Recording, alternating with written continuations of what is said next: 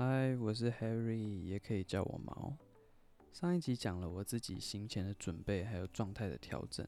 希望对想去菲律宾读语言学校的听众有帮助。如果你对前面两集菲律宾游学系列的内容还有问题的话，也都欢迎留言给我，我会尽可能的回答你们的问题。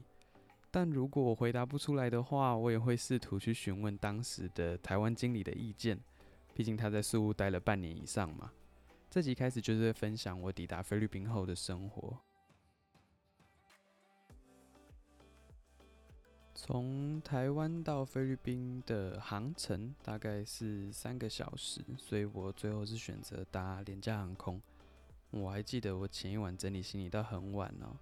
不知道你们有没有过那种出国的经验？总是想说早一点整理，到最后才不会那么赶，但到头来还是整理到出发的前一刻。其实我在去菲律宾之前就有过几次的出国经验，包括我之前说我在研究所的时候有参加国际研讨会三次，然后跟我哥去日本两次，还有大学的时候参加毕业旅行。我觉得我自己整理行李的速度有随着每次出国的经验大幅的缩短了，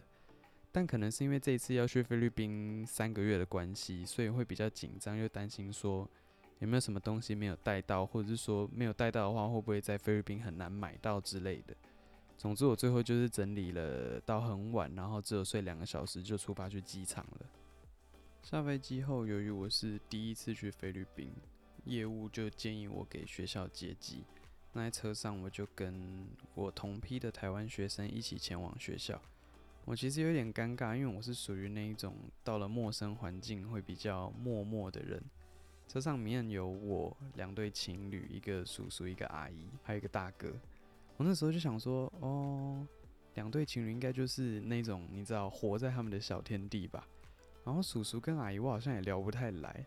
之后在车上，就是我在开通网卡的时候遇到一点困难，那个大哥就有看到，然后教我怎么弄。后来我们就小聊一下，就到学校。结果一下车就看到那间学校里面的一个台湾女学生就上前跟那个大哥拥抱。我会知道说，哦，原来大哥他女朋友找他一个月来。我心里面想说，完了完了，我真的要交不到台湾朋友了。但总之，其实在学校生活，如果遇到他们的话，也都聊得很开心啦。只是我们出去玩是不同团的而已。我没有要去排挤他们，或者是排斥他们，只是在车上看到那种状况，就是多多少少会有一点预设立场啦。但我也很开心，在学校有跟他们聊天的时候，他们也都会分享他们的课程状况。因为有些人是上雅思，有些人是上商业英语。然后可能有些人是上 EFL 的，只是他们的 level 比我还要高，他们都会跟我分享说他们在课程学的内容大概是什么样子。那尤其是大哥情侣，他们是在科技业上班的，也会聊到一些他们工作上的事情，就可以从中获得一些经验。我很喜欢这种就是别人分享经验的时候啦。好啦，就是下了车，拿了房卡，讲了一些注意事项，跟介绍附近的环境，还有明天要几点参加入学考，就放我们回房间整理行李。那我整理完行李，就想说要去吃晚餐，顺便去卖场买一些日用品。那因为那个时候业务有跟我说，尽量不要一个人出校门。不过因为我跟同车的同学啊，还有嗯我的室友也不在，就都不太熟的关系，所以我就还是决定要自己出去。我那时候还还很怕自己走在路上会不会发生什么事情。我出发前还用 Google Map 看我大概要走多久。我那时候想说，嗯，如果要走超过十分钟的话，我就撑到我室友回来再请他带我去好了。不过也还好啦，就是走个一两分钟就有一间麦当劳，还有一个卖场可以买东西。啊，我就买完吃完就回家，这样就是回学校。然后隔天就是入学考嘛，可以提一下，因为当时业务在问我英文程度到哪里的时候，因为我没有考过多益或全全民英检的关系，所以就完全没有办法参考。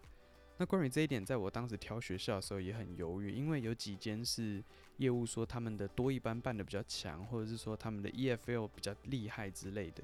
但我就很疑惑，说我自己到底是需要哪一间学校？最后也是我哥跟我说，哦，我们就是那种英文没有好到哪里去的人，随便挑一间一定都可以进步啦。那如果是我的话，如果价钱没有差太多，我会选宿舍跟环境设备好一点的学校。后来想想也是，诶，就是毕竟要住三个月，我也会想说想要住好一点的，所以我最后才会选这间比较贵一点，但是宿舍是比较新一点的学校。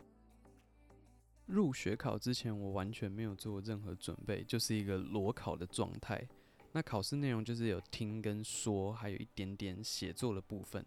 口说的话就是老师会跟你简单的对话，基本上就是闲聊啦，问你是哪里人啊，为什么要来啊，来这边之前是在你的国家做什么职业之类的。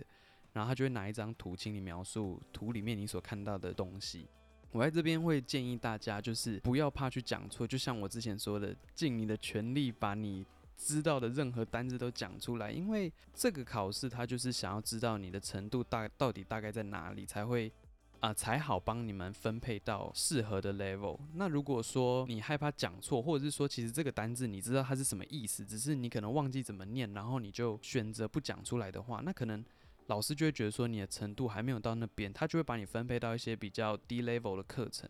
那其实你就会觉得有点浪费时间，因为可能低 level 的课程的东西你都已经会了。所以在这边还是想要跟大家说，就是你到了语言学校，真的就不要去害怕讲英文这件事情，你就都讲出来。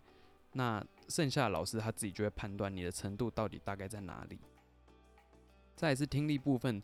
哦，听力部分的第一大题真的是把我整个吓傻。它内容就是播放一段文章，它会整段放一遍，然后每一句各放三遍，最后再整段放一遍。那你就要把你听到所有东西都写下来。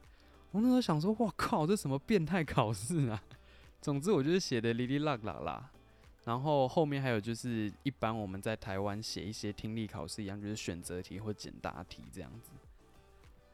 到了晚上，我的室友就回来了，两个都是台湾人，找我一个月来这边，就开始跟我分享他们在那这一个月去了哪里玩啊，告诉我附近有哪些地方可以去，也提醒我说，如果真的要出去的话，尽量还是不要一个人。我后来就是他跟我说了之后，我才知道，其实我们学校这一区算是蛮热闹的一区，就毕竟走一分钟就有麦当劳，算是蛮热闹的地方啦。不过可以顺便讲一下，我觉得我们这一区已经快要被韩国人占领了。就到处都有韩国餐厅，然后发廊啊、美甲店呐、其实我们学校本身就也是韩资的学校，但是过了这一区之后，就比较没有那么热闹。也有听说过在那边有枪杀的事件，所以我还是要再一次提醒想要去菲律宾游学的你们哦，如果呃可以的话，尽量就是不要单独走到太远的地方，真的要注意安全。我没有要物化、树物或者是批评任何一个国家的。不安全性，但是因为我们终究是外地人，如果你在那个国家没有一定时间的生活经验，一定是不了解当地的环境与生活，所以还是想要一直跟大家说，到不同国家体验不同的生活风情，真的是一件很棒的事情。但是还是要提醒大家，出国真的要注意自己的安全。那前面有说嘛，我最后选择的是自由校风的学校，其实就是没有课的时候，你想去哪里都可以。那我们是礼拜一开学，就上午半天给学校经理带着介绍学校环境啊、查课表，还有一些规定等等的。我们学校是礼拜一到四，还有礼拜天的晚上十一点以前回学校就好。那快十一点的时候，学校保全就会在咖啡厅啊、自习室啊、健身房啊、宿舍这些地方点名。礼拜五跟礼拜六，如果你要跳岛去旅游，你就填单申请外宿。那这两天如果你没有被点到名的话，你也不会被记警告。我觉得我们学校真的是蛮自由的管理，因为我之前有听室友他们出去跳岛玩，就他们会报当地旅行社的一些行程，因为我们可能有时候出去跳岛玩要包车啊，或者是要搭船，然后有可能会有共乘的情形，就有可能会遇到其他的观光客。他们就说他们在出去玩的时候遇到了其他间学校的学生，其实那间学校也算是蛮自由校风的学校，而且那间学校又更新，设备又更好。只是他们就一起玩到晚上的时候，那间学校的学生就说可不可以一起合照？后来才知道说，因为他们要回传照片给他们的学校经理。就我这样讲，大家应该就会知道说，每间学校的做法跟规定是不一样的。所以在挑学校之前，真的都要仔细的把这些问题都问你的业务一轮。接着就分享我的课程状况，我是报三个月的 EFL 嘛，然后经理就会教你怎么查自己的课表。我就看到我入学考成绩出来是分到 Level Three，在我们学校的 EFL 课程总共好像有 Level Seven 还是 Level Eight 的样子。总之我程度就是中间偏下啦。其实我一看到我是 Level Three 的时候，有一点沮丧，就是没有想到我的英文程度这么差。不过我也不知道为什么，我那个时候沮丧的情绪真的就只有一下下。我那时候就想说，这代表我还有很多进步的空间，然后也代表其实这间学校不至于到没有东西让我学。那下午我们就正式开学。在 EFL 课程里面，啊、一天是七堂课，五堂一对一跟两堂团体课。团体课最多是四个人啦，但我看普遍好像都是三个学生一个老师这样子。课程不外乎就有 reading 课，然后 grammar、phrase、chatting、vocabularies、listening、talking 这些课程。那每个 level 的课程多少都会有一些差异。后来我跟老师有聊天，老师有说他觉得 Level Three 的课程真的是蛮扎实的，因为里面有比较多非母语人士会搞错的地方，尤其是 Grammar 文法课。简单分享一下我在 Level Three 的课程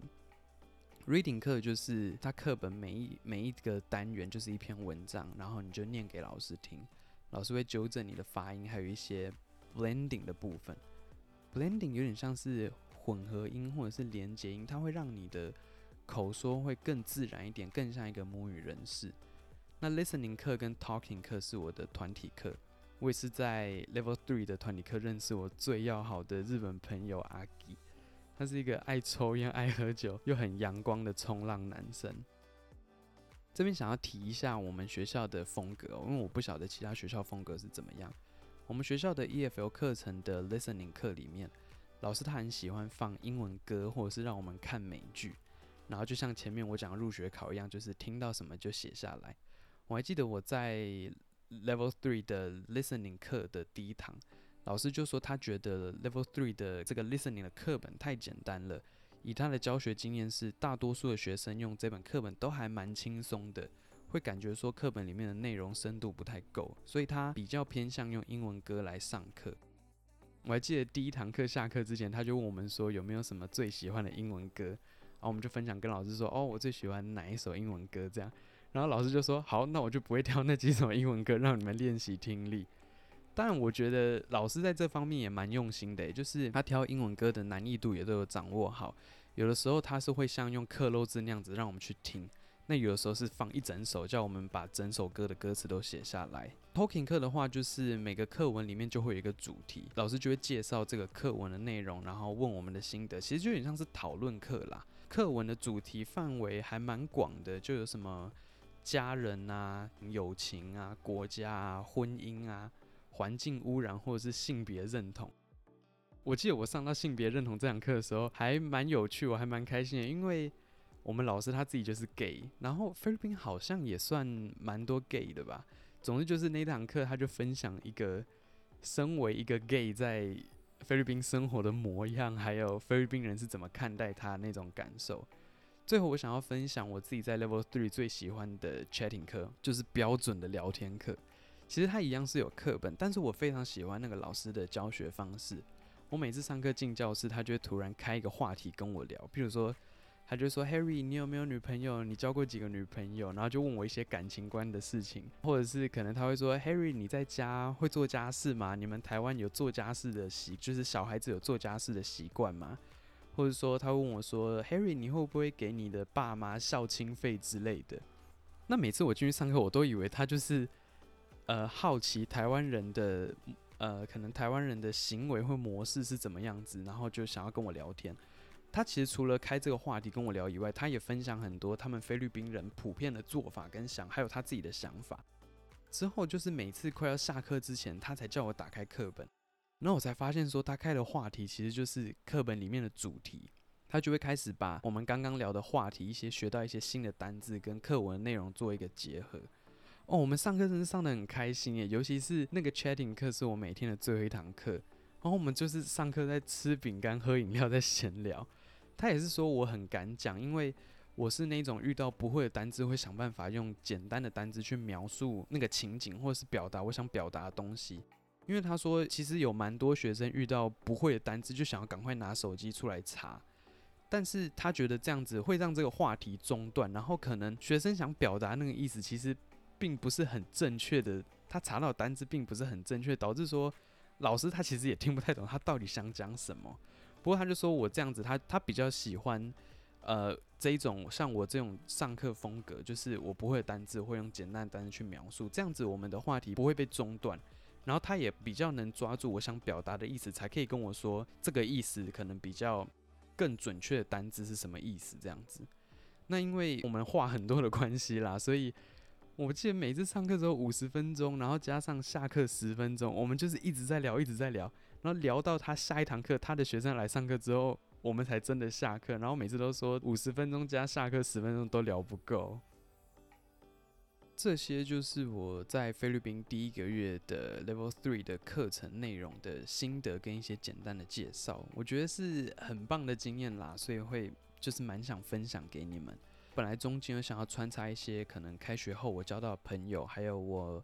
每个礼拜出去跳岛玩的心得跟一些开销等等，但后来我又想说好像。这个把它拉出来之后，一起统整好，这样让那些有想要去了解那一块的听众比较好直接选那一集来听。所以可能还会有一两集是在讲跟课程内容有关的，在更后面就会分享我的交友啊、旅游跟心得等等。